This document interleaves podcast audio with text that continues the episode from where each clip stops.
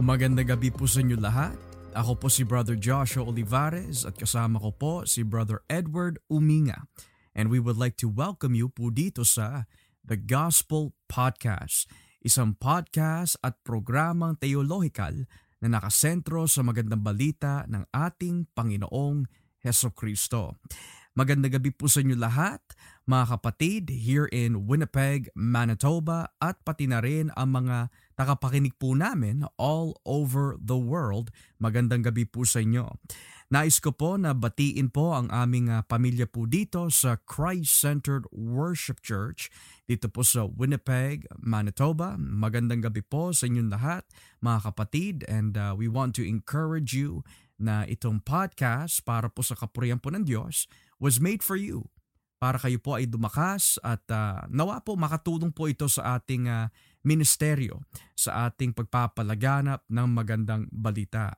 Ikaw ba bayaw, meron ka bang gustong batiin, sabihin itong magandang gabi? Ah, just uh, praise God lang uh, kasi may mga nakita akong mga responses when it comes to the podcast. Amen. Magpalain po kayo ng Diyos and sa Diyos po ang papuri. Pinabati ko rin po ang mga kapatiran dyan. Is there any uh, specific na kapatiran na gusto mong batiin? Baka may mga humihingi na shoutout dyan. Wala naman, wala naman. Siguro for now, uh, um, hintayin ko na lang silang mag, mag-bring it up. O yan, Brother Neil, binabati ka namin ulit for the second time. Brother Neil, Hipolito. Hipolito ba? Hipolito. Hipolito. Alam ko Nagkamali kasi Yeah. ako, bayaw eh. Sabi ko, Hipolito. Baka ibang kapatiran yun na tinutukoy ko. Kaya binabati po namin ulit si uh, Brother Neil Hipolito. At pati na rin po dyan si uh, Kuya August uh, Lacerna. Binabati ka namin. At ang aming paborito, si Brother uh, Joel Ampil.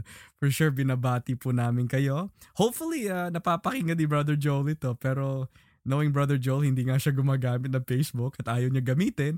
Kaya siguro himala na lang kung mapakinggan ni Brother Joel ito. Alright, so magandang gabi po sa inyo lahat mga kapatid. And uh, let's get started na po sa ating uh, pag-aaral at uh, talakayan sa isang importanteng paksa because um, last uh, week, bayaw, napag-usapan natin yung tinutukoy na sino ba talaga ang nagpapatanggap sa Diyos. Kasi we've discussed uh, last time that usually pag tayo ay ginagamit ng Diyos sa pagpapalaganap ng magandang balita, oftentimes ang naririnig natin, which is what quite common, is ako ang nagpatanggap diyan. Dahil ako ang ginamit ng Diyos, ako ang nagpatanggap diyan. And we've come to learn that may dalawang klaseng tao na nagsasabi ganyan. May, meron yung nagsasabi na talaga inosente. Mali lang yung kanyang pagkasalita at paggamit ng salita, pero deep down, ang ibig niya talaga sabihin is, ginamit siya ng Panginoon at tumanggap yung tao, pero sa kanyang isip, hindi siya talaga yung nagpatanggap. Pero nagbitaw lang siya ng isang salita that might not be theologically correct. On the other hand, meron yung mga talaga mahangin, mga arugante, talagang magamaga ang uto, ang utak at ulo sa kayabangan. So, we have come to learn that uh, in theology, lalo na po sa pag-aaral po ng Biblia, ang nagpapatanggap po talaga sa mga tao ay walang iba kundi ang Diyos. Bakit po? Because salvation is a monergistic work. Hindi po ito synergistic ng ibig sabihin 99% ang Diyos ang gagawa and then that 1% kailangan ng Diyos yung 1% natin.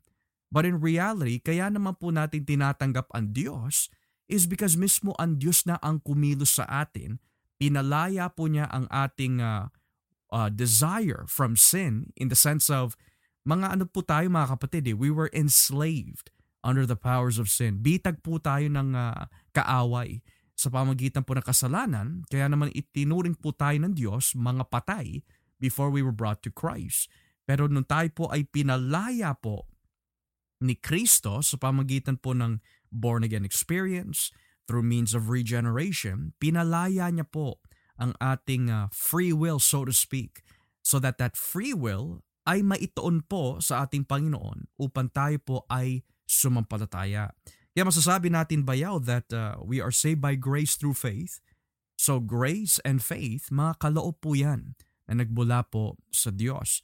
So adding on sa tinalakay natin uh, last Sunday, uh, dahil ang Diyos ang nagpapatanggap at hindi po tayo, ano po ba yung mga ilang talata na pwede natin ibigay sa mga kapatiran? So nais po namin basahin po ni Bayaw po sa inyo ang aklat po ng Mateo, Kapitulo 11. If we turn our Bibles in the book of Matthew, chapter 11, beginning at verse 27. And uh, if Bayaw could kindly read this, this would be great. So Mateo 11, talatang 27.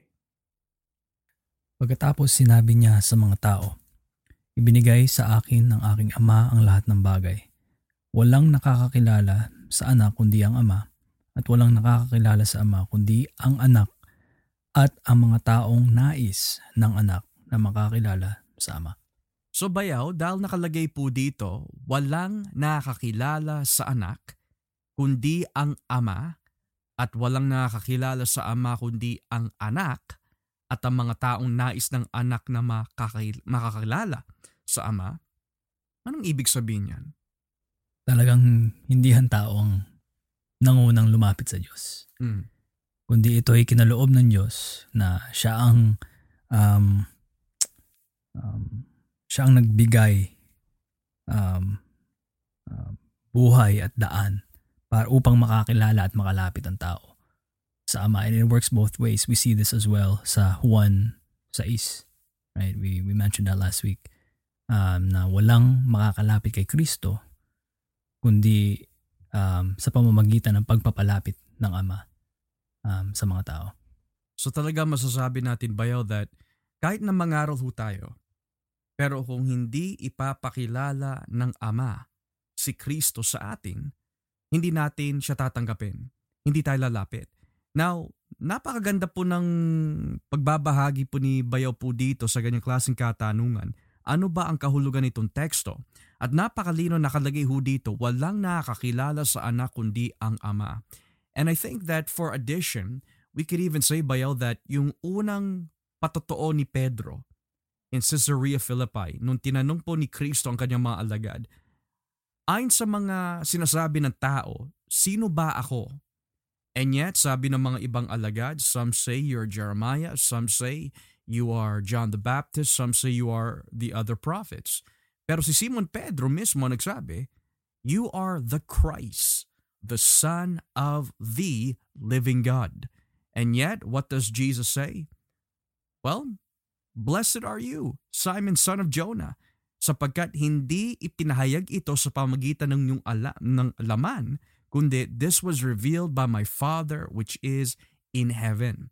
Pero bayaw, in the second portion of verse 27, ang ama lang po ba ang may kapangyarihan na magpalapit o magpakilala sa tao sa tunay na Diyos? Pati rin ang, ang, ang anak na si Kristo ay siya ay may kapangyarihan upang makakilala naman ang mga sasabalataya sa kanya sa Ama. But then the question now is, doesn't Jesus want everyone to know about him? Kasi in, in a sense, nakalagay nga, for God so loved the world. Diba? And uh, secondly, yung very popular na pananaw dito when it comes to Christ, that uh, Christ is the one that, you know, that uh, appears to everyone. His love is so big na talagang everyone is going to be saved and yet parang may contradiction dito. Dahil alam natin hindi lahat ng tao nakakakilala kay Kristo and yet si Kristo ayon po dito sa talatang 27 ay may kapangyarihan magpakilala sa mga tao patungo sa Ama. What does this mean na si Kristo ay may kapangyarihan? What does that mean? That means it proves na talagang Diyos rin si Kristo. At ang nakalagay dito eh, nais ng anak na makakakilala sa Ama. So yung ang nagnais ay ang anak, which is Christ. Mm. So to say na lahat um, ng tao ay they've gotten the same revelation na nakita nila si Kristo para makalapit sila sa Ama, then bakit hindi lahat tumanggap? Bakit hindi lahat kumikilala? Bakit lahat hindi sumasapalataya? Mm. Bakit may nahuhulog pa rin sa impyerno? Mm. So, logically speaking and biblically speaking, we can say na talagang yun ang ninais ng Diyos as a triune Godhead. Ama, Anak, Espiritu Santo na hindi lahat ay makakilala, makakakilala sa Diyos dahil nga kailangan naisin to ng Diyos. Hindi ito nais ng tao. So sa madaling salita, Bayo, thank you for that. Kung hindi na naisin ng Diyos na ipakilala o ibunyag ang kanyang sarili sa mga nais niya na ipakilala ang kanyang sarili, hindi nila tatanggapin ang Diyos. Hindi nila tatanggapin ang Kristo. So then this would lead us now to the very important um, question for tonight and ano ba yung katatayuan at estado ng tao kung bakit kailangan ang Diyos muna ang magbubukas ng kanyang puso? Na ang Ama mismo ang kailangan magpakilala sa mga tao kay Kristo at mismo ang anak ang kailangan o kailangan naisin ng anak rather na ipakilala ang mga taong ito sa Diyos. Ano ba ang katatayuan ng isang tao na wala pang kaugnayan kay Kristo? Yan ang ating pag-uusapan at tatalakayin nitong gabi. Now, in our last discussion bayaw, nabanggit natin na wala tayong abilidad na tanggapin si Kristo o sumampalataya kay Kristo unless God monergistically works in our hearts. So could you elaborate that sa mga tao because maaari maitanong ng mga tao, anong ibig nyo sabihin ng monergistic? Anong ibig nyo sabihin na wala tayong abilidad na sumampalataya? Di ba? Lahat tayo may free will. Lahat tayo may kalayaan. So, could you elaborate this and expound concerning yung concerns ng mga ilang tao about that topic? Um, I think we have to clarify first and foremost. Pag sinabi nating walang abilidad, this pertains na ang tao uh, wala siyang abilidad para iligtas ang kanyang sarili. Mm. Wala siyang abilidad na kumilala sa Diyos o lumapit sa Diyos. Dahil nga nabanggit mo kanina, and this is found in uh, Ephesians chapter 2, uh, na ang tao na walang relasyon sa Diyos ay tinuring patay. Mm. Patay sa kanyang uh, kasalanan. So pag sinabing patay, talagang walang kakayanan yan. So when we say um, uh, itong work ng Panginoon ay is monergistic, that it is only through and by His sovereign grace alone right. Kung paano ang isang ta- tao ay makakilala sa Kanya. Therefore susampalataya kay Kristo at magkakaroon ng buhay na walang hanggan. Dahil nga wala sil, walang abilidad ang isang taong patay na lumapit sa Diyos. Not unless siya ay buhayin or regenerate as you mentioned or maborn again muna. Kaya yun, yun ang we have to really clarify um, kailangan bang i-born again, i-born again ang isang tao ng Diyos bago ito ay sumampalataya o ay nauuna ba yung pananampalataya. Mm. But we can see, definitely see in the, in the Bible na walang kakayanan ang tao na sumampalataya kay Kristo not unless ito ay niloob ng Diyos. Mm. And we see we see that all all over scripture. Thank you for that, Bayaw. So, narinig ho natin yun mga kapatid at mga nakikinig nitong gabi that the reason why hindi kaya ng tao sa kanyang natural na estado na dumapit sa Diyos at sumampalatay kay Kristo kasi nabanggit ni Bayaw yung isang teksto mula sa Efeso 2 itinuring tayo ng Diyos noon at pag sinabi noon, this is only true sa mga taong inilapit na kay Kristo pero if you don't have a relationship with Christ, this condition is still your present state. So, ang mga taong wala kaugnayan po kay Kristo ay itinuring po ng Diyos na mga patay.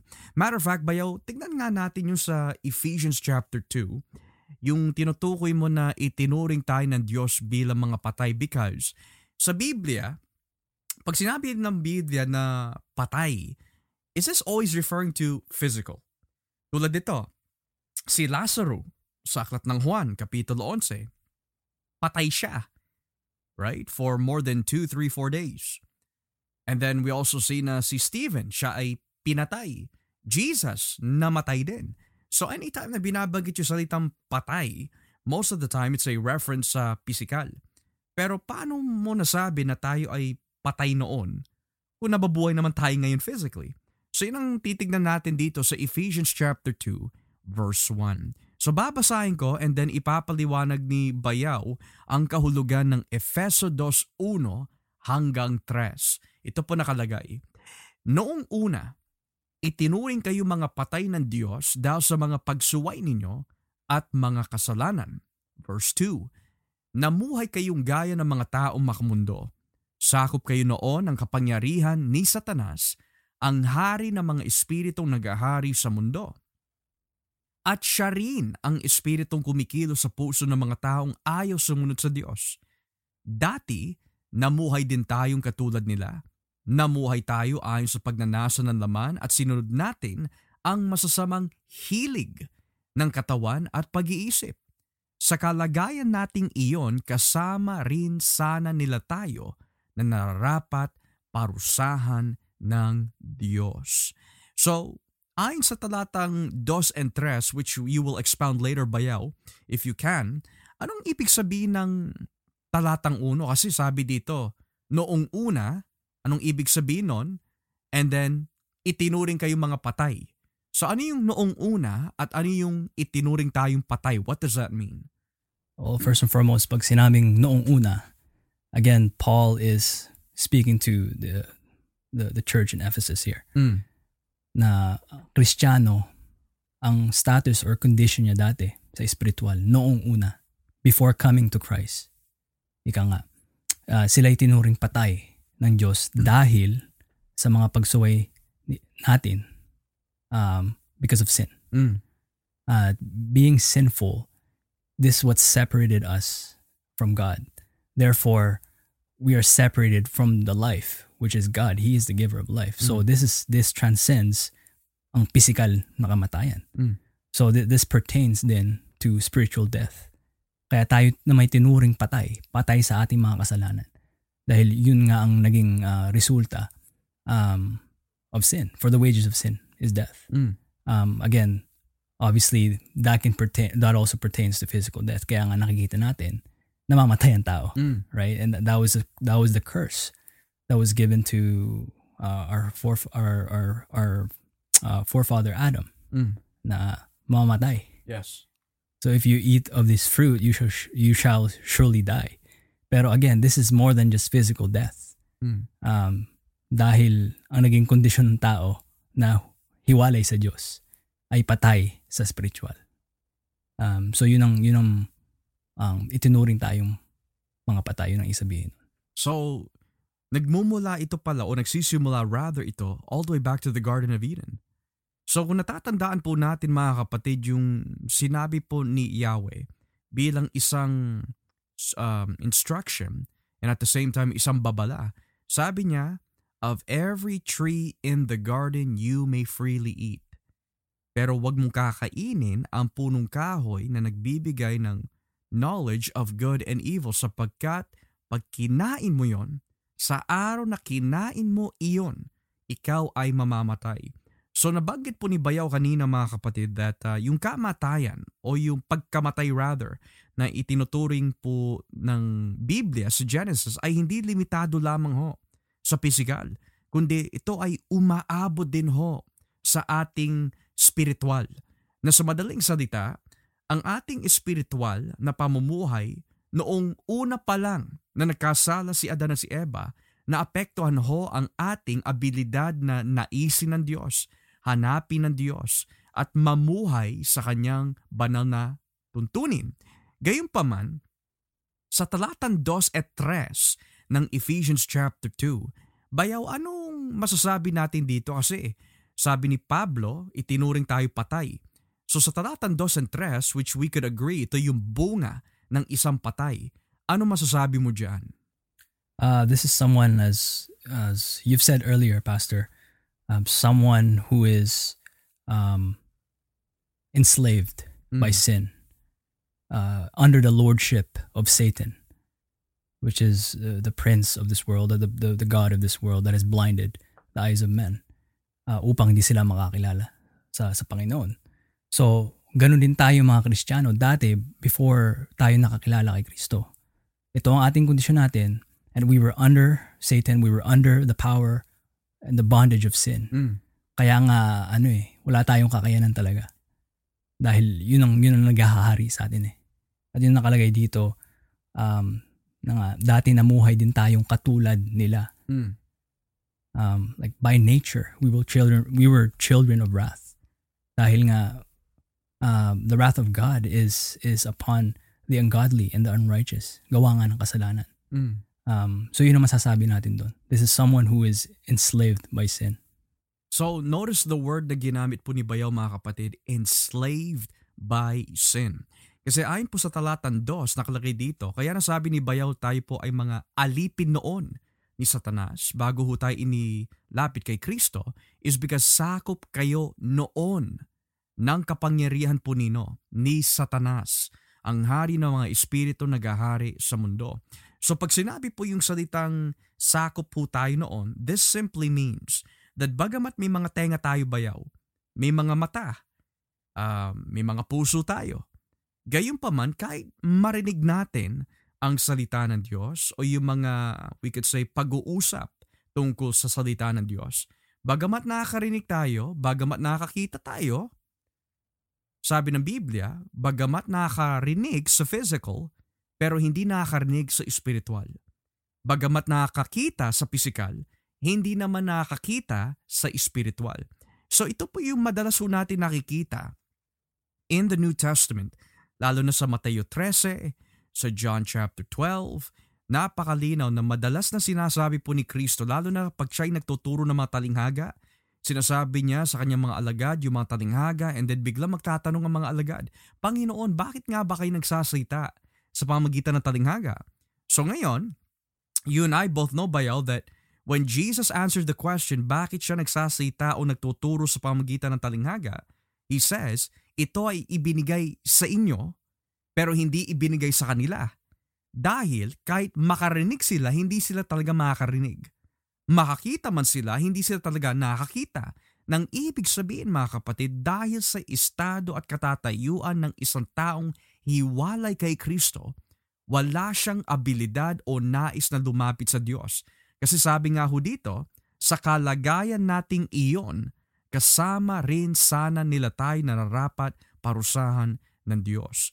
So then, itong pinag-aaralan natin in theology bayaw would be labeled as total depravity. Ngayon, for someone who might be new sa ganitong klaseng katuruan, uh, bayaw, Brother Joshua, ano itong total depravity na tinutukoy nyo? What does depravity mean? At why do you call it total depravity? So could you elaborate, uh, bayaw, what does this doctrine actually teach? Um, particularly, Pastor, this uh, this doctrine teaches na uh, humanity having fallen into sin mm.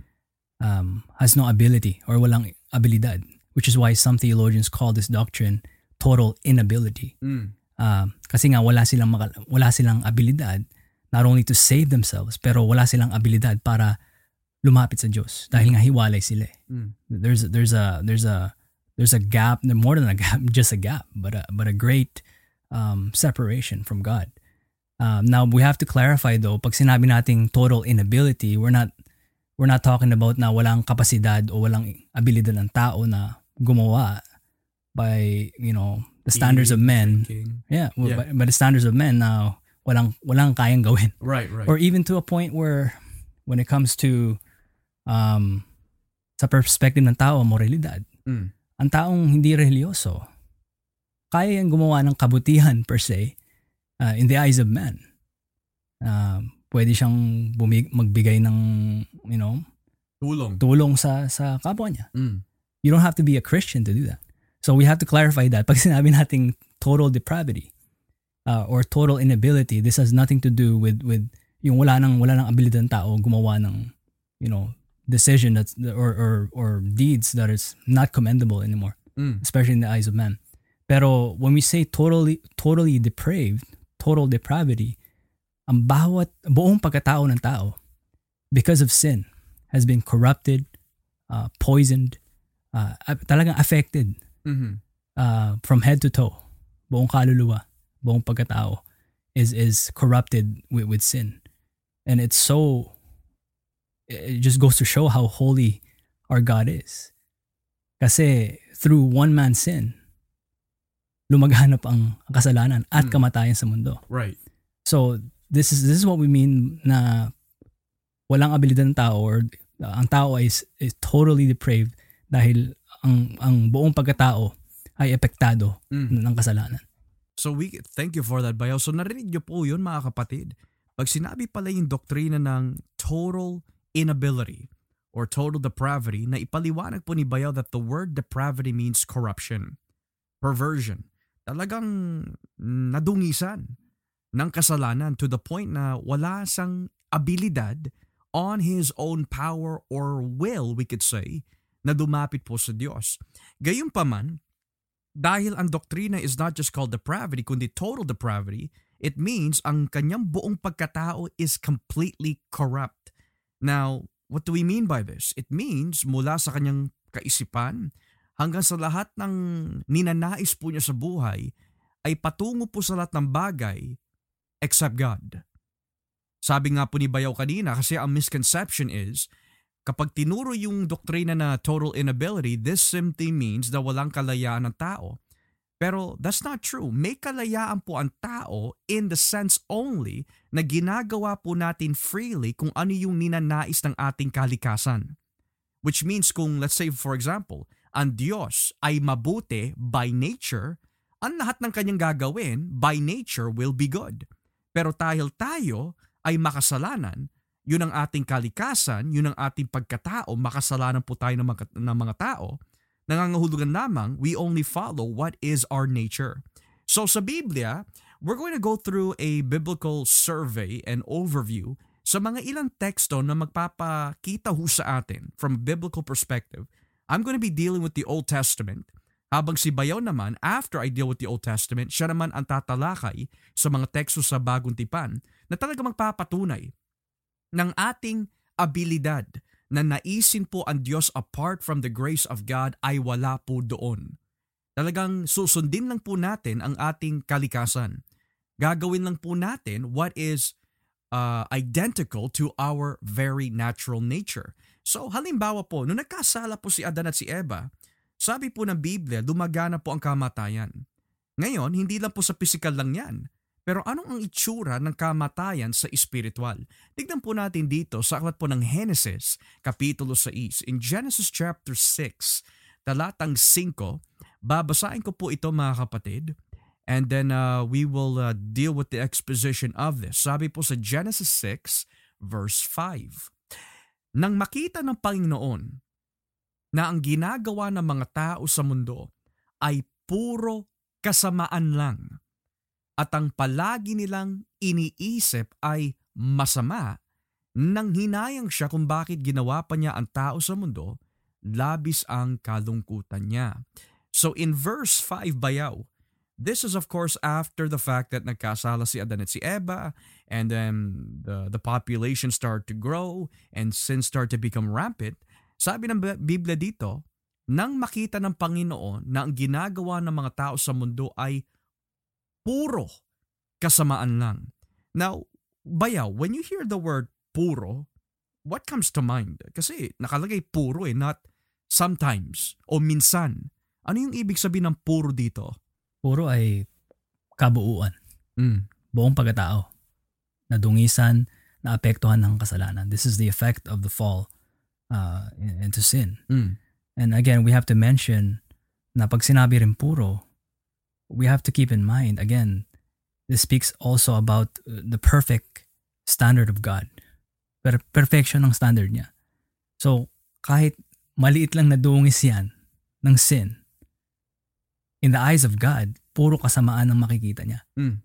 Kasi nga, ang, ang standard niya ay perfection eh. Right. So, nung nakita niya sa tao, um, kung ano na lang ginagawa. Eh, eh, ito, ito na makik- masasabi natin, ito talagang resulta um, at uh, an effect ng kasalanan sa mundo Mm. na lumaganap, lumaganap through through Adam. Mm.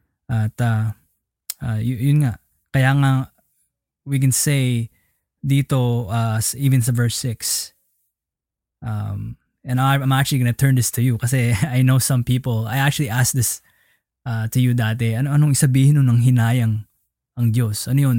Para, pabago-bago ba isip ng Nagkamali ba siya? nagkamali ba siya Yeah. or or ano ba yun yung hindi hindi pala all knowing hindi omniscient ang Panginoon Mm.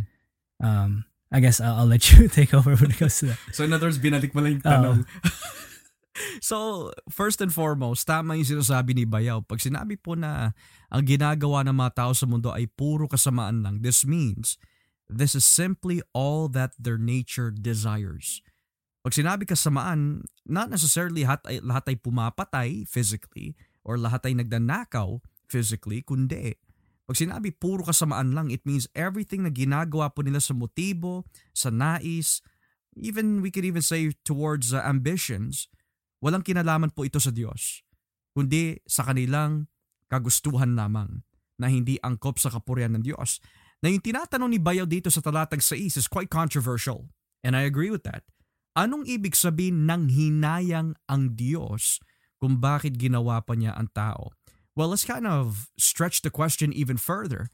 Sa Biblia, there are cases where in some English translations nakalagay pa nga, God repented that he made man on the earth.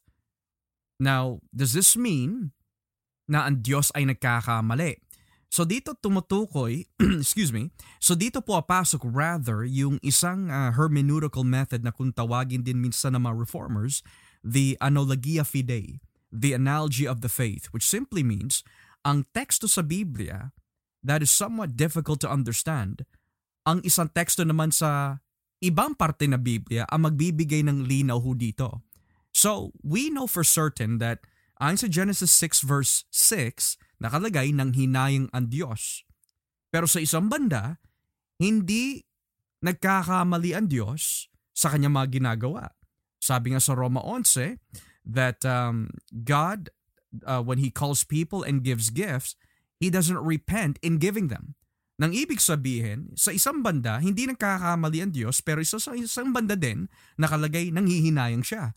So we could say mga kapatid, there is no contradictions po dito.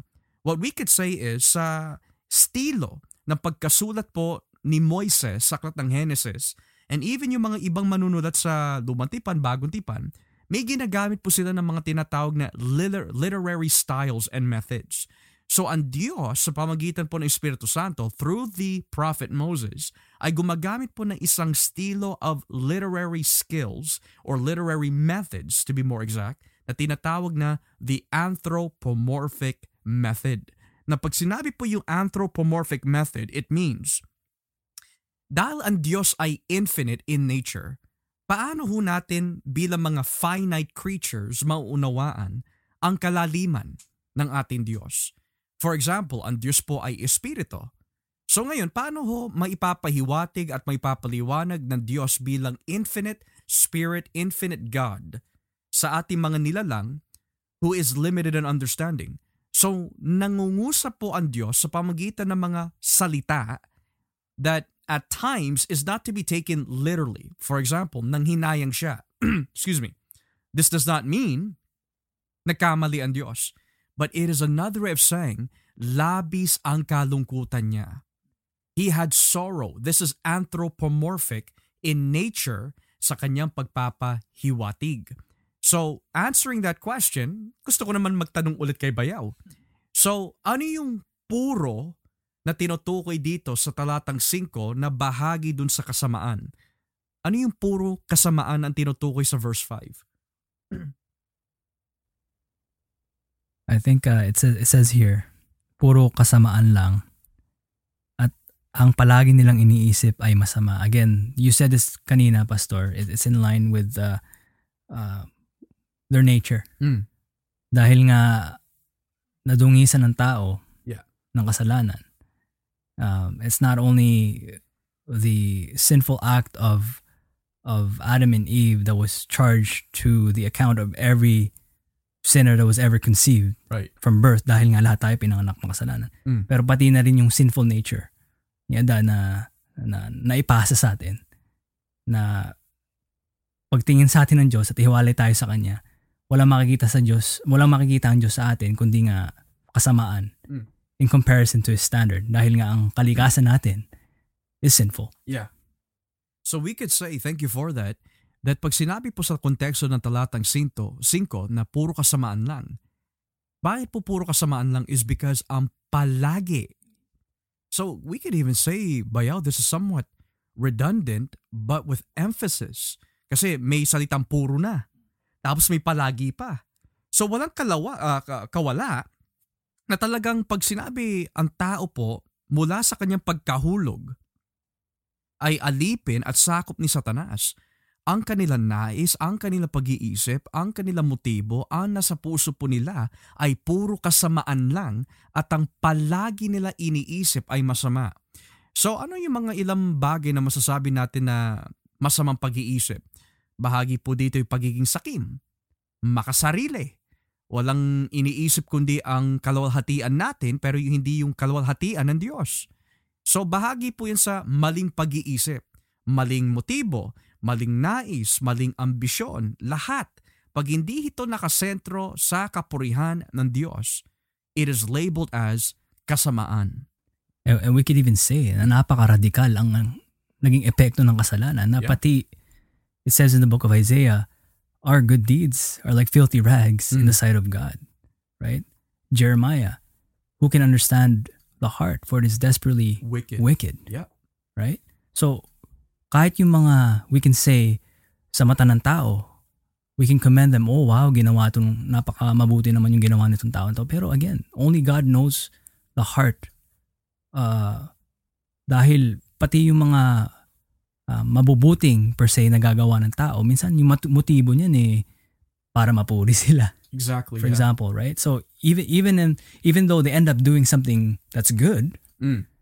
pero yung motibo naman behind it is It's wrong. is still wrong. right. Ganun ganun karadikal yung naging epekto ng kasalanan na although may iniisip tayong oh siguro mabuti kung gagawin ko to pero deep inside deep inside ginagawa natin yung mabuting bagay na yon para makita tayong mabuti Right.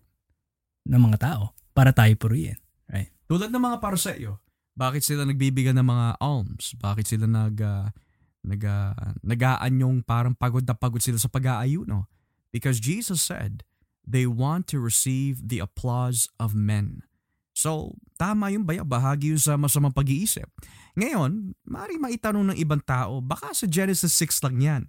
Are there any more passages in the Bible that talk about talagang hindi nababago ang kalikasan ng tao sa paggawa ng masama until God opens his heart. Kasi nga, total inability eh. So tignan naman natin dito sa aklat ng Jeremiah chapter 13. Dito tayo sa Jeremias, kapitulo 13, talatang 23. Jeremiah 13 verse 23. Tignan niyo po sinasabi mga kapatid. Mapapalitan ba ng taong maitim ang kulay ng balat niya? Maalis ba ng leopardo ang mga batik sa katawan niya? Hindi. Ganyan din kayong mga taga-Jerusalem. Hindi kayo makakagawa ng mabuti dahil ugali na ninyo ang gumawa ng masama. Now, bayaw, two questions. Nabanggit dito taga-Jerusalem. So does this mean ang mga Hudyo lang ang masasabi natin walang abilidad na naisin ng Diyos o gumawa na mabuti na angkop sa kalooban ng Diyos? At pangalawa, dahil nakagalaw- nakalagay dito, hindi kayo makakagawa na mabuti dahil sa ugali na ninyo na gumawa na masama. Anong ibig sabihin ng ugali na yon? So the first question is, is it only Jews? Kasi nabanggit lang dito kayo mga taga-Jerusalem eh. And pangalawa, anong ibig sabihin ng ugali theologically? Ah, taga Jerusalem again contextually obviously speaking of the nation of Israel here Mm. pero as we see all the way back from Genesis lahat ng tao sa mundo masama laging iniisip nila ay kasamaan Right. right so pag sinabing hindi kayo hindi kayo makakagawa ng mabuti dahil ugali na ninyo ang gumawa ng masama that, that, that means that yung kalikasan nila yung buong pagkatao nila is is uh, bent towards doing what is evil in the sight of God Mm. gumawa paggawa ng masama. Pag ugali, hindi lang yung iniisip, but rather talagang ang buong pagkatao ng tao, whether Hudyo man yan, yan o hintil, um, dahil nga hiwalay sa Diyos because of sin, Mm. um, hindi to magiging ever kalugod-lugod sa, sa Panginoon. So you're saying, Bayal, that thank you for that. You're saying that yung ugali, it's not something that you make up, kundi talagang konektado ito, nakatali ito sa ating pagkatao, sa ating kalikasan. So malinaw mga kapatid, nagbigay muna po si Yahweh sa pamagitan po ni Jeremias ang mga ilang halimbawa bago po niya ibigay yung literal truth concerning about sa estado ng mga taga-Jerusalem dahil sa pag-backslide po nila, at pagsamba sa Diyos-Diyosan. So nagbigay po siya ng ilang halimbawa. Unang-una sabi niya, mapapalitan ba ng taong maitim ang kulay ng balat niya? Of course, naturally, hindi niya magagawa yon. Pangalawa, maalis ba ng leopardo ang mga batik sa katawan niya? Naturally, hindi magagawa ng leopardo po nun. So, bayaw, pag naririnig natin minsan yung katwiran ng ilang tao sa mundo, kayang-kaya ko baguhin ang aking sarili naturally. To one to to some extent may mga tao na tumitigil sila sa kanilang pag-inom o sa paglalasing. Meron naman na tinitigil nila ang kanilang pagsisigarilyo. Pero yung pagtigil nila is not really for the glory of Christ so we could say na pwede natin tigilan ang isang bagay and yet magdagdag ng panibagong kasalanan. Pwede tayo mag-alis ng isang masamang bisyo to only add more masasamang bisyo at gawain. So ang tinutukoy dito mga kapatid is in the natural state ng isang tao, apart from Christ, hindi niya magagawa na baguhin ang kanya sarili sapagkat wala siyang abilidad. Na nabanggit ni Bayaw kanina, hindi lang ito sa mga taga-Jerusalem lang, kundi pangkalahatan din outside of its context. Now, saan natin mababasa yon? Tignan natin din dito sa Aklat ng Salmo 14. In the book of Psalms chapter 14, talatang 1. In Psalm chapter 14 verse 1, ito nakalagay, Walang Diyos. Iyan ang sinasabi ng mga hangal sa kanilang sarili Masasama sila at kasuklam-suklam ang kanilang mga gawa. Ni isa sa kanila ay walang gumagawa ng mabuti. Mula sa langit, tinitignan ng Panginoon ang lahat ng tao. So hindi lang Hudyo, lahat ng tao. Kung may nakakaunawa ng katotohanan at naghahanap sa Kanya. Ngunit ang lahat, inulit na naman, ay naligaw ng landas at pare-parehong nabulok ang pagkatao yan yung ugali na tinutukoy ni Bayaw. Wala kahit isa man ang gumagawa ng mabuti. Alam mo Bayaw, ang nakikita ko dito sa Salmo 14, unang-una, tinamaan ng Diyos ang mga atheists. Kasi sabi niya, walang Diyos eh. So yung mga tao nagsasabing walang Diyos, ang tawag sa kanila, mga hangal. Now the reason why tinawag sila mga hangal is because unang-una, logically speaking ba yun, no? I know this is uh, somewhat of a rabbit trail pero bahagi na rin dito. It takes more faith, would you agree, na maniwala that uh, ang ating sansinukob ay nabuo sa pamagitan ng nothing that in a time span of billions of years, trillions of years, bigla na lang sumabog, nagkaroon ng life form in our universe, and uh, nagkaroon ng moralidad, ang mga unguided, evol- evolutionary byproducts of this Big Bang event, it takes more faith, would you agree, to believe in that than simply just believing in the beginning ang Diyos sa milikha ng langit at ang lupa. For sure, Pastor, I, I definitely agree with that. Dahil nga, kung tayo man ay sabihin, masasabi natin, kung tayo ay resulta lamang ng of this cosmic accident mm. that you call the Big Bang, then anong ano na ang purpose ng buhay natin? Ano na ang standard ng ating moralidad. Bigla na lang tayo lumitaw dito, nag-evolve from bacteria, from fish, from apes and gorillas or monkeys and whatnot. Right. So, paano natin masasabi na isang bagay ay mabuti o isang masama? Kung lahat naman ito ay aksidente lamang. Mm. So, not only does it take more faith per se to believe that, but it's very illogical. Mm. Pero uh, again, the things of the spirit will never be accepted by the natural man. Kasi nga, natural state ng tao, walang abilidad mm. na intindihin o lumapit uh, sa Diyos. That's found in 1 Corinthians 2.14. Mm. Um, kaya, it's definitely illogical at um, aawa-awa ang mga taong ganun. Dahil nga, I mean, we know this for sure kasi doon tayo nanggaling eh. Mm. I grew up um, in a Christian home but deep inside, I was a militant atheist for many years. Wala talaga pakialam dyan eh. Kaya nga, we've been, we've been talking this whole time, ang Diyos ang kailangan kumilos. Yeah. Dahil kung di kikilos ang Diyos, walang maniniwala sa Kanya.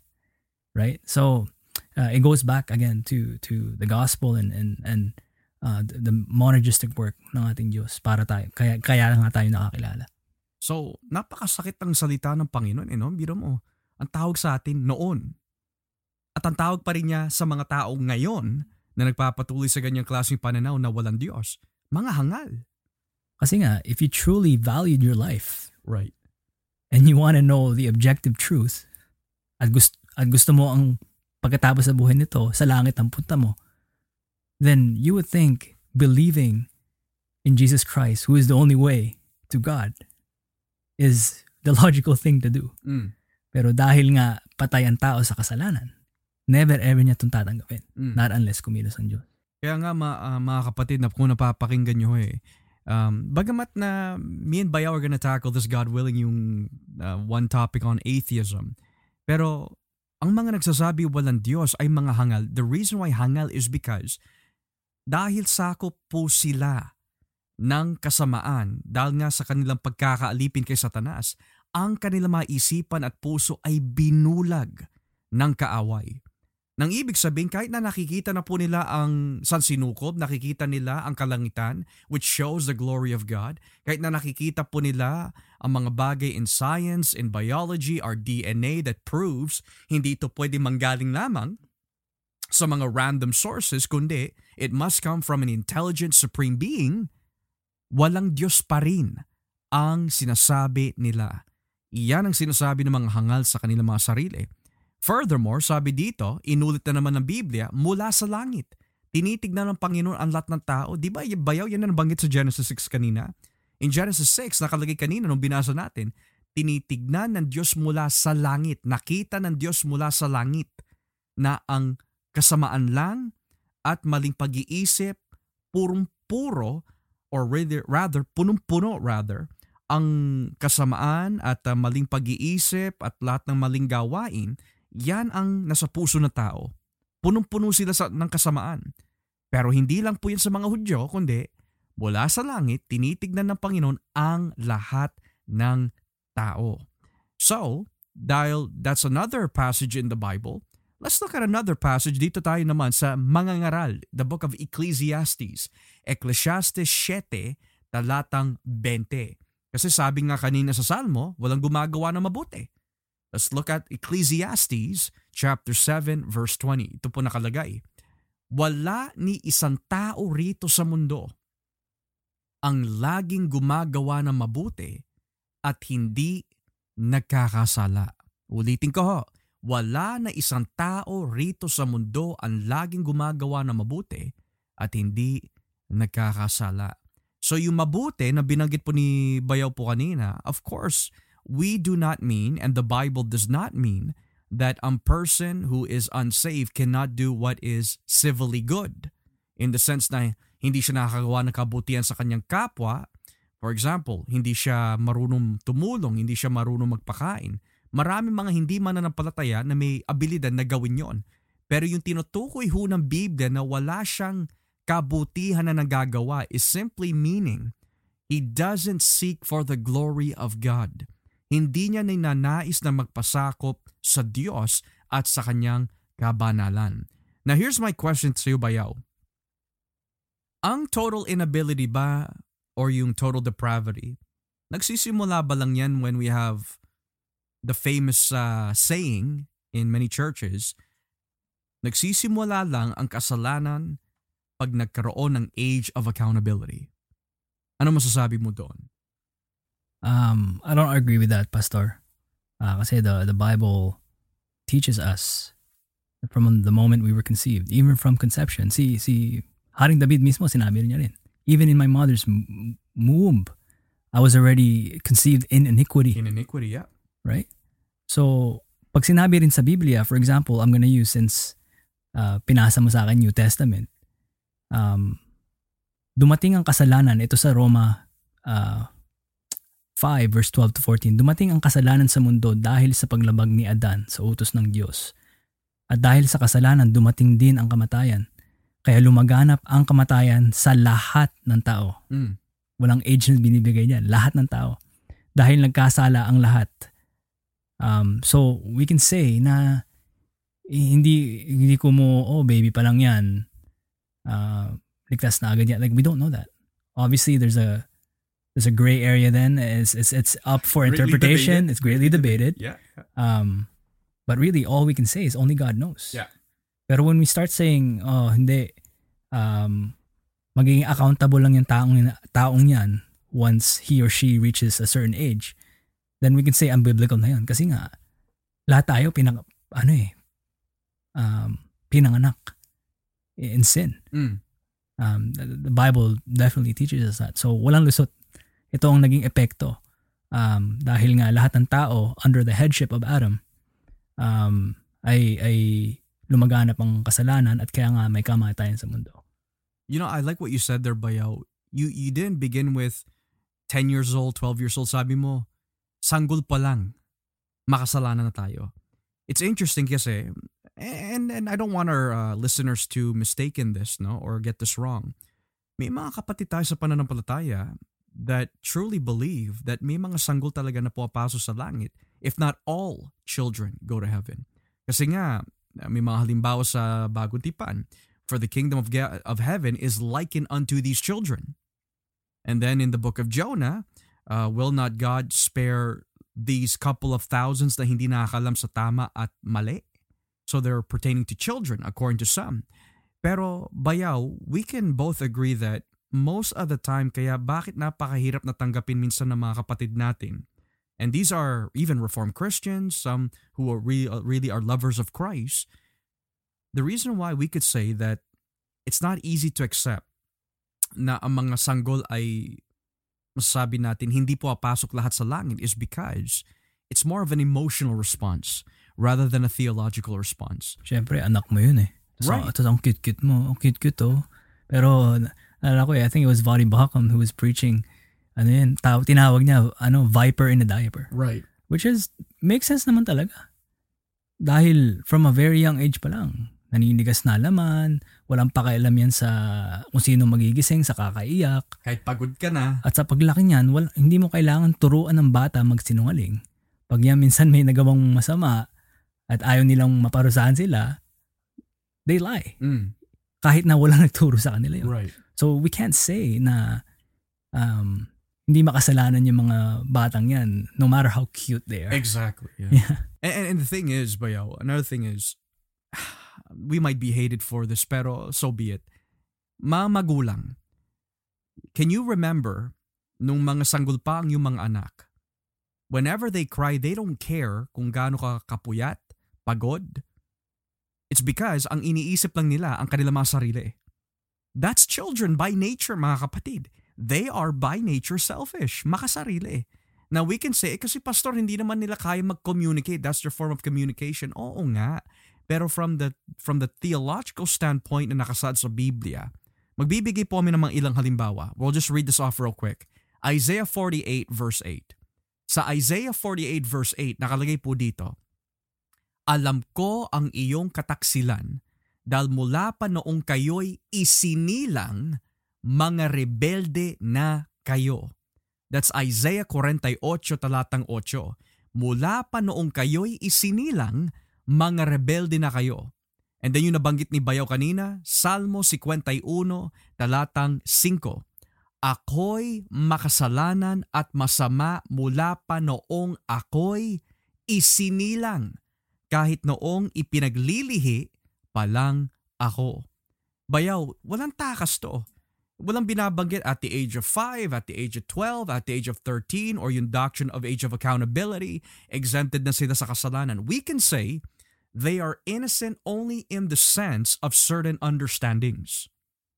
Pero when it comes sa very nature po nila, tulad po nito, si Jacob at si Esau, sabi po ng Biblia, bago sila gumagawa na masama o mabuti, God already chose because of course that deals with election but nonetheless pinapakita po ng Biblia that ang mga tao na makasalanan even at birth before they do what is wrong and what is right by nature excuse me makasalanan na tayo.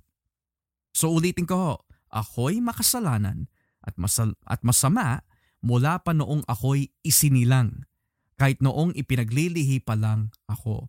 So that's from the Old Testament So now that we get into the New Testament, bayaw ikaw naman ang tumira nito. Ano ba yung tinuturo ng Biblia concerning total inability sa bagong tipan?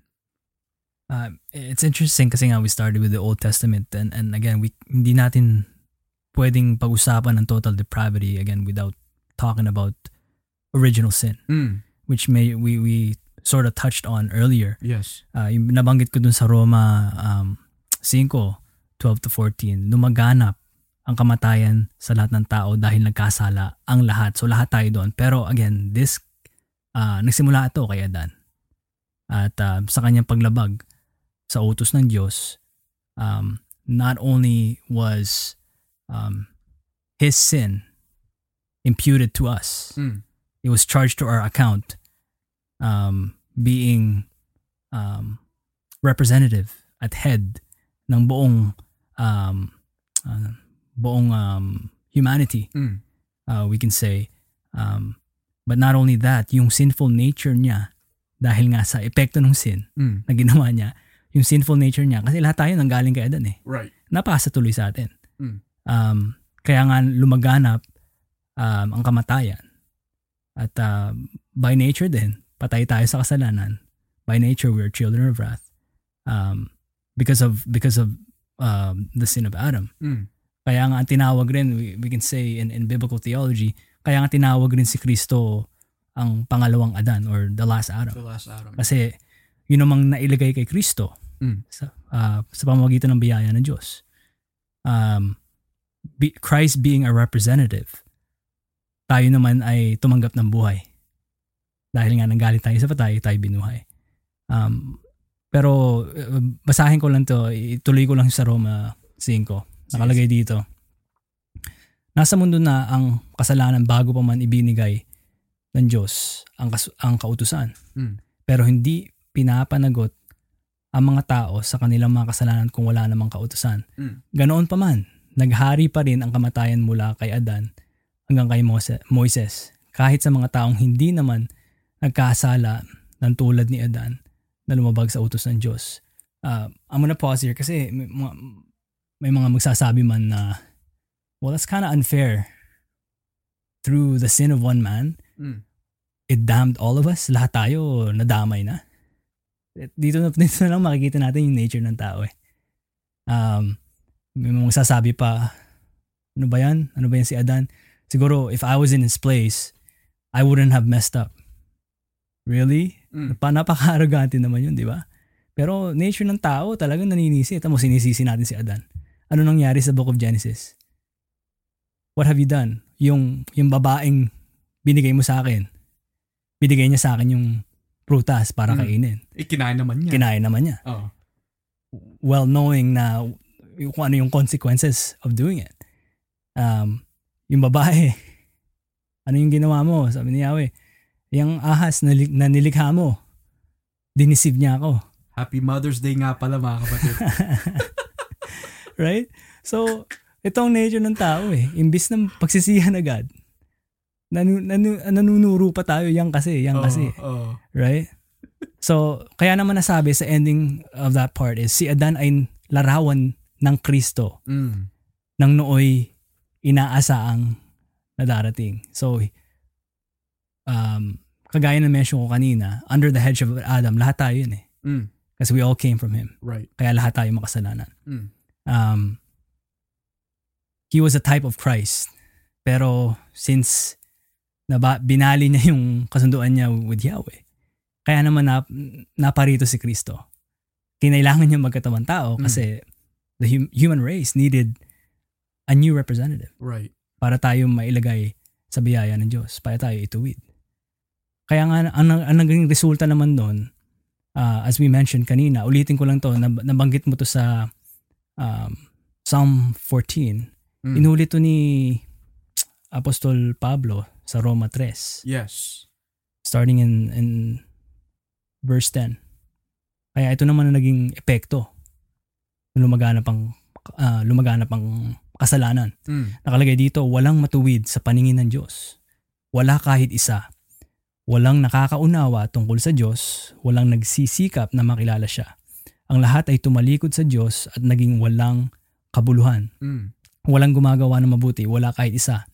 Ang kanilang pananalitay hindi masikmura tulad ng bukas bukas na libingan. Mm. Ang kanilang sinasabi puro'y puro pandaraya. Mm. Ang mga salita nila ay parang kamandag ng ahas. Mm. Ang lumalabas, ang lumalabas sa kanilang bibig ay panay pagmumura at masasakit na salita. Sa kaunting dahilan lang pumapatay agad sila ng tao. Kapahamakan at hinagpis ang dala nila kahit saan. Hindi nila alam ang mamuhay ng mapayapa at walang, wala silang takot sa Diyos. Mm. So makikita natin ito ang resulta ah, of sin na lumaganap sa mundo. Mm. Walang lusod dyan, no? Buong pagkatao. Minention ni Apostol Pablo from head to toe. Lahat ng mga sinungaling, Lahat. lahat, lahat na. Yan lahat na. Apektado. Panalita natin, pag-iisip natin, what comes from the heart, Yeah. motibo natin, gusto natin pumatay.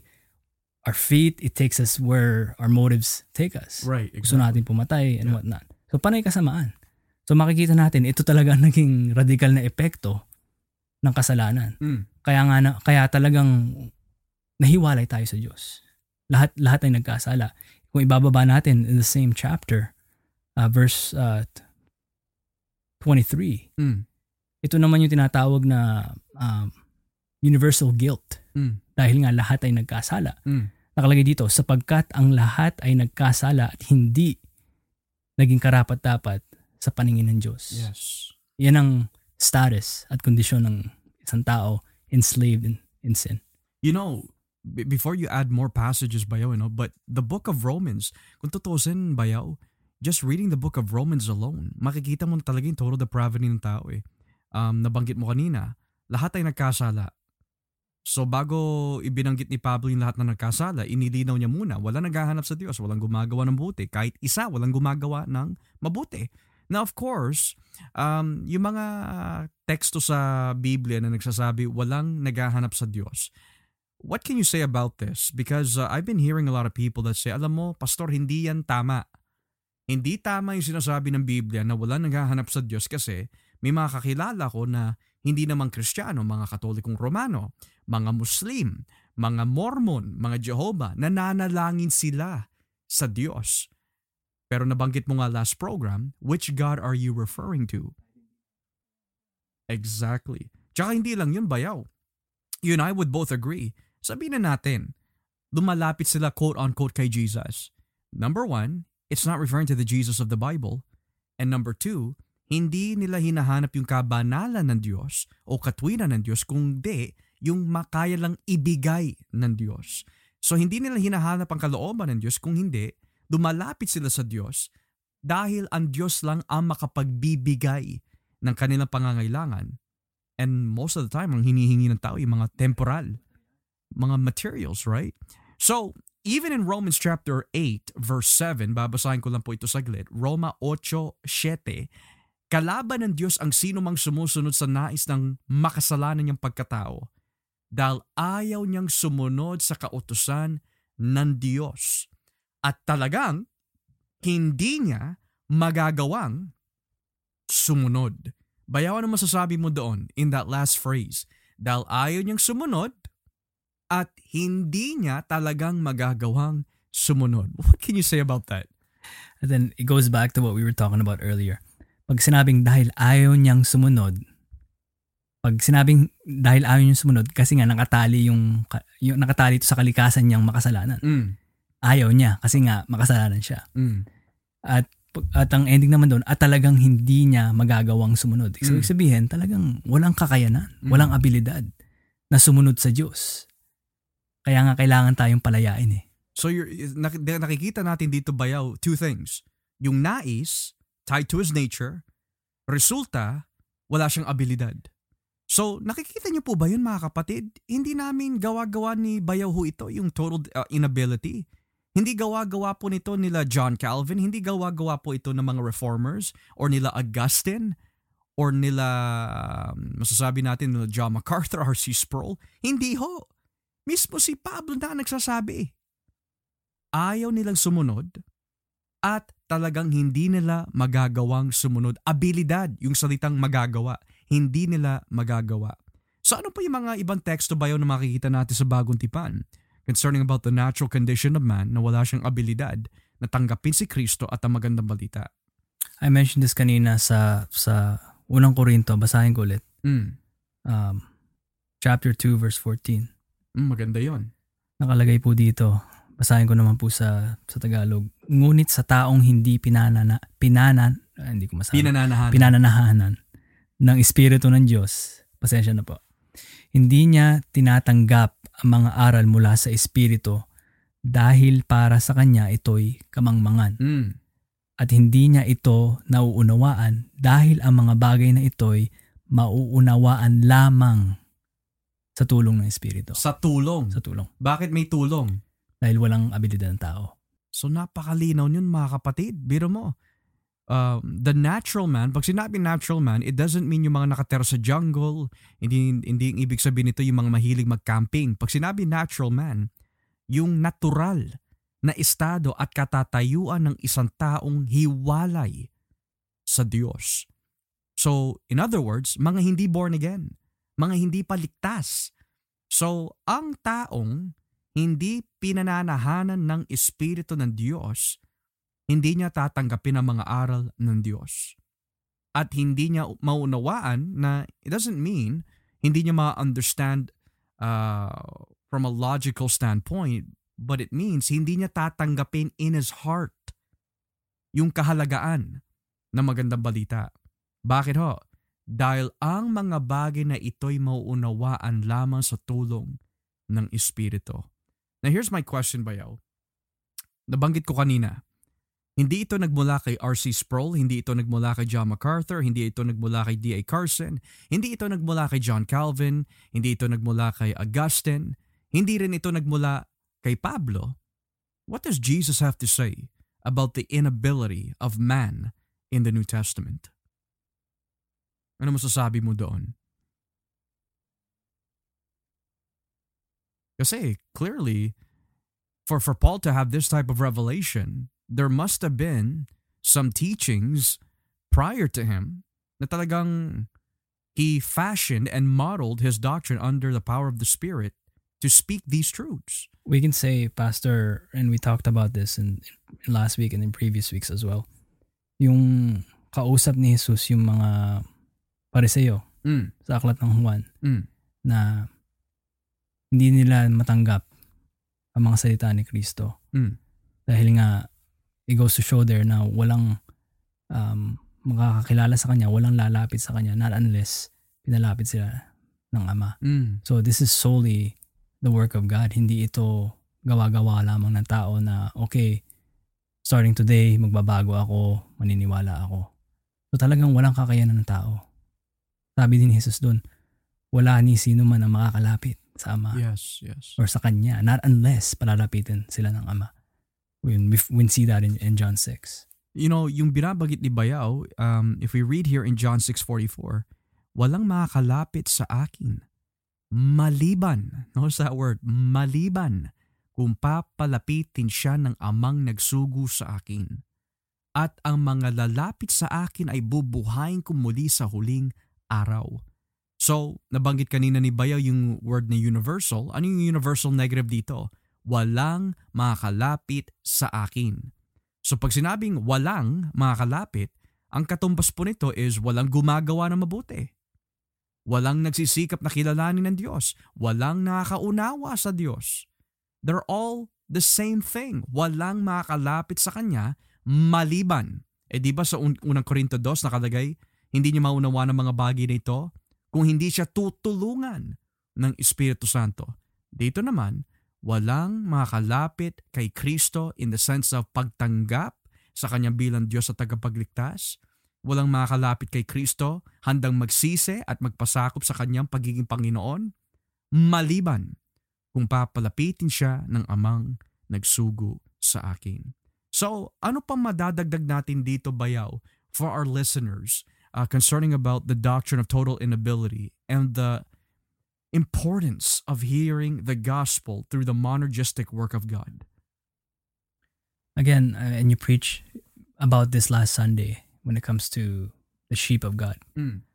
Um, again, kausap ni Jesus dun sa John 10 ay mga pariseo. At hindi, again, hindi nila, wala silang kakayanan makinig or marinig yung sinasabi ni Kristo dahil hindi sila tupa ng Diyos. Mm. Dahil yun nga ang, um, again, obviously that speaks more of, of election. Pero sa mga taong bago pa man nakakilala kay Kristo, um, makikita natin na ang, ang status or condition talaga nila ay patay sa kanilang mga kasalanan at wala silang abilidad na kilalanan at kilalanin ng Diyos at sumabalataya kay Kristo not unless kumilos ang Diyos. And talagang dito natin makikita yung uh, importance of, of of learning about this and, and learning about the gospel. Mm. Um, kasi nga, hindi natin ma-appreciate the gospel being good news Yes. yes. without understanding the bad news, which is lahat tayo ay hindi umabot sa pamantayan ng Diyos. Lahat tayo nagkasala. Mm. At noon pa man, uh, nung pinanganak tayo, makasalanan na tayo. So the next question is then, where then lies our hope? Mm. Dito pumapasok yung, yung magandang balita na we've been talking about for how many weeks now. Na although ito ang kondisyon ng tao, ito naman ang paraan, ito naman ang biyaya, ito naman ang magandang balita ng Diyos Mm. na isinugo niya si Kristo being our new representative. Yes. Siyang Diyos na nagkatawang tao.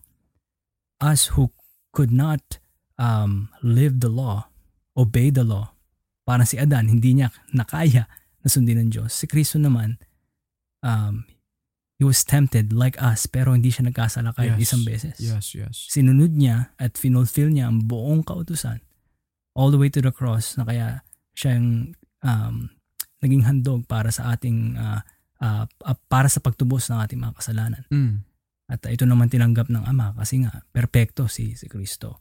At uh, this is proven dahil nga siya ay um, nabuhay muli in the third day. Kaya this is this is so important kasi we will we will never truly understand and appreciate the grace of God through the gospel Yes, yes. if we if we don't put or we don't use the backdrop of this sinful nature, Mm. this total totally depraved nature, this sin. Mm. Dahil if if we don't, it really diminishes the the work of Christ in the cross. Yes. Dahil hindi may appreciate ng tao yan eh. Not unless um, they've come to know how truly sinful we are, Mm. how depraved we are. Um, kaya naman, dito dito pumasok ang magandang balita. And again, that is our hope. That is the hope for all mankind. So now, bago tayo magtapos, Bayo, thank you for that. What if someone asks us the question, alam mo, Brother Ed, alam mo, Brother Josh, hindi ko maikakaila na nakasaad talaga tao sa Biblia, yung total inability. Pero how do I know na talagang binubuksan ng Diyos ang aking puso? Kasi sabi nga ng Biblia, patay tayo. Wala tayong abilidad. How do I know na binibigyan po tayo ng Diyos ng abilidad? Well, there are two verses I want to show you and then I will give this to Bayaw and then we will close. Unang-una, sa Pilipos 2, talatang 13, dito ho natin makikita mga kapatid na binubuksan ng Diyos ang ating puso't isipan pag may nais ho tayo na tanggapin siya at handa ho tayong magsisi at maglingkod po sa kanyang kabanalan sa pamagitan po ni Kristo. Sabi po dito sa Pilipos 2.13, sapagkat ang Diyos ang siyang nagbibigay sa inyo ng pagnanais. So may nais po ba tayo mga kapatid? May nais po ba tayo na pagdingkuran po ang Diyos at ang kanyang kabanalan? Pangalawa, at ang kakayahang masunod nyo ang kalooban niya. So yung kakayahang na tinutukoy po dito ay hindi lang po limitado sa pagsampalataya natin kay Kristo, pati na rin po ang pagsunod at pagsisisi sa ating mga kasalanan. Kaya ang magandang halimbawa po dito ay si Lydia sa gawa 16, talatang 14. In Acts 16 verse 14, sabi po ng Biblia, Isa sa mga nakikinig sa amin ay si Lydia na taga Tiatira. Siya'y isang negosyante ng mga mamahaling telang kulay ube at sumasamba siya sa Diyos. Binuksan ng Panginoon ang kanyang puso para tanggapin ang mga sinasabi ni Pablo. So ano ho ang una po dito? Sumampalataya ka muna and then mababorn again? Hindi ho. Kailangan maborn again, kailangan mabuksan ng Panginoon ng puso, kailangan buhayin muna po tayo ng Diyos. Ayon po sa Efeso 2.4, pababa. Binuksan ng Panginoon ang kanyang puso, which for the reason para tanggapin ang mga sinasabi ni Pablo. So bayaw, adding on to this, what can we say to people that may be thinking right now, how do I know na binubuksan ng Diyos ang aking puso at paano ako makasiguro na hindi pa ako spiritually dead in my sins? I think that what something that's really encouraging is talagang nakikita mo yung conviction sa buhay mo na like wow, using the reflection um, of the holiness of God Mm. through His Word, through His law, which is the purpose is not to save, but to show us na talagang makasalanan tayo. Na wala tayong kakayanan Mm. na gawin yun. Na talagang na-acknowledge mo, o nga Lord, kahit no matter how hard I try, talagang hindi ko kaya eh. Pero again, the, the good news is someone did it for you. Yes, yes, yes. Sort of like um, um, when when Jesus revealed himself um, to the woman by the well, the one he caught in adultery, um, or the Samaritan woman. Na he revealed to her na siya ang Mesiyas. Na yung kausap mo, siya na nga. You hear this loud and clear through the Word of God na pinapakita sa iyo ng Diyos, anak, wala kang kakayanan. Yes, yes. Pero dahil mahal kita, pinapalapit kita, sumampalataya ka sa aking anak na si Jesus at um, mapapasayo ang buhay na walang hanggan. Mm. It's a free gift. So, so, uh, we mentioned earlier uh, Romans 6.23 For the wages of sin is death, but the second part of that is the good news. But the gift of God is eternal life through Christ Jesus our Lord. So we can say talagang regalo to ng Diyos, biyaya, libre. We don't add into it. There's nothing good in us. Na-mention natin lahat yung verses na yun dahil nga nakatali sa ating um, kalikasan noon Mm. um, na panay kasalanan lang ang, ang kaya natin gawin. Pero just as the Bible says, um, whoever the Son sets free is free indeed. Yes, tayo pinalaya sa, sa bondage of sin, sa kapangyarihan ng kasalanan, Mm. ang Diyos ang nagbibigay sa atin ng kaloob upang, upang, upang magsisi tayo at sumunod sa Kanya. Um, but when we do hear that call, it's, it's an imperative na hindi natin i-delay. Mm. Ibigay mo yung, yung buong pagkatao mo, tao mo sa kay Kristo. Because again, either you're in or you're out. Walang, walang, walang lukewarm, walang midway dito. Mm. Um, pag nakapasok ka na, pasok ka. Pag if you rejected it until mamatay ka, that's it. Kasi nga, um, there's an appointed time for everyone to die. After that is the judgment. Yes. So, what's encouraging is, pag naibigay itong magandang balita sa'yo at talagang nakukonvict ka, um, kagaya na sinabi ni Kri- Kristo, binasa natin to kanina and, and last week in Matthew 11, na si Jesus ang ating kapahingahan. Mm. So if you're wary, if you if, if you are whoever you are, um, you've acknowledged your sin and you're talagang you're weary because of your sin. Mm. Find rest in Jesus Christ. Dahil siya lang ang siya lang ang naging perpekto. Siya lang ang perpekto. At siya lang ang ating hope para tayo'y maligtas at pa- para tayo'y um, magkaroon ng tamang relasyon sa Diyos at uh, mabuhay for all eternity. Praise God, bayaw. Kaya mga kapatid, as it is written in Hebrews, Today, if you shall hear His voice, do not harden your hearts. Tanggapin na po natin si Kristo. Lumapit po tayo sa Kanya. Magsisi, sumampalataya, at maniwala na siya'y namatay sa krus upang tubusin ang ating mga kasalanan. At siya'y namatay at siya'y nabuhay muli. At sino man sasampalataya, sabi nga ni Bayaw, ay patatawarin ng Diyos sa lahat ng kanyang mga kasalanan. Handa ka ba lumapit kay Kristo? If so, patuloy ka lang kapatid. If not, magsisi ka sapagkat hindi mo alam kung ano oras kang babawian ng Diyos ng buhay. Receive Christ and receive eternal life. Ako po si Brother Joshua Olivares, kasama ko po si Brother Edward Uminga. Kami po ay nagpapasalamat na kayo po ay nakinig nitong gabi sa The Gospel Podcast. And God willing, next Sunday, magkita-kita po muli tayo, at least through audio, dito po sa The Gospel Podcast. At wag na wag po natin kakalimutan na si Jesus ay Diyos. God bless you and bye-bye.